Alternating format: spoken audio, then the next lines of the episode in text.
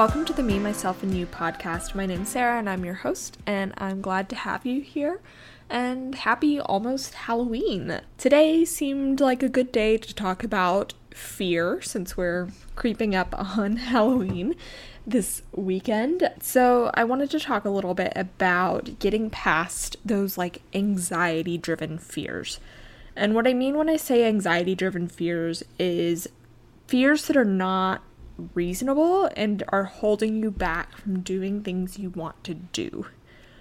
So, and don't get me wrong, I don't want to discount your fears and make it sound like, oh, you're being unreasonable, that sort of thing. But I, I guess I don't know how to define it beyond that because I think, you know, there's something to be said about legitimate fears, but there's also something to be said about something that you're just anxious about it because you are thinking all the worst case scenarios, even though you want to do it so badly.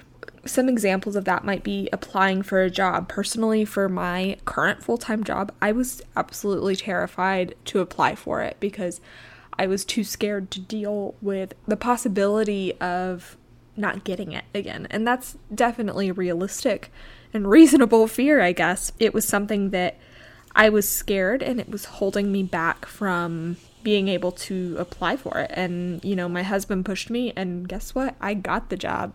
And I love it. I love my team. It's great. Another example might be being on someone's podcast.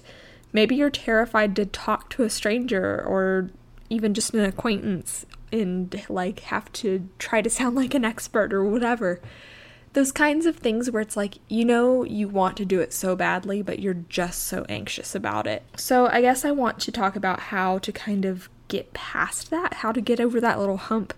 And it's not easy, and it's not, this is not necessarily a perfect system, and, you know, maybe it doesn't work this way for you. Maybe you do something else to get over those humps, but this is what I find to be most effective for me and the pattern I definitely see in my life when I do get over it and do get past those anxiety driven fears.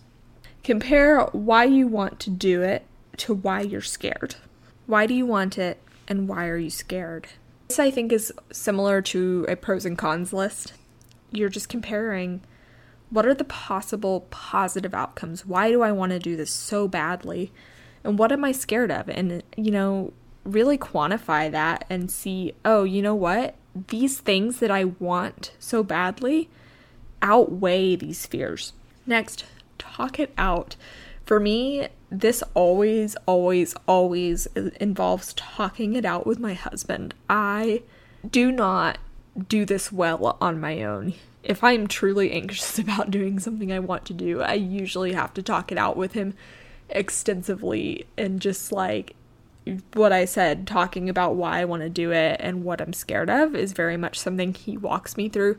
I know in my marriage and mental health episode, I mentioned, you know, he's very much my support person. And this is one way he does that is talking me through and past that anxiety and pushing me and supporting me in that way. And you know, if you don't have a spouse or significant other that you want to talk it out with, maybe it's a friend, maybe it's your dog. Just talk it out. Maybe, you know, hell, if you don't have a dog, talk to a stuffed animal, talk to yourself in the mirror. I don't know. Just verbalize it and get those words out to try to really come to terms with it. I think that's really helpful in bringing those thoughts to reality and bringing yourself back down to reality and really like mm, what's the word bringing you back down to earth i guess um so yeah next you have to amp yourself up. Amp yourself up to do it. Maybe it's deep breaths or a little dance party or something like that. For me, a lot of times, if it has to do with me like having to press a button or send an email or whatever, I'll uh, have everything written and ready to go, and then I'll sit there and talk it out and try to get myself amped up and then just do it. Count down if you need to count down, but just get yourself to a spot where you feel good and do it. I don't know if that helps. I really hope it does. If you liked this episode, subscribe, follow, all that stuff, share it with a friend maybe.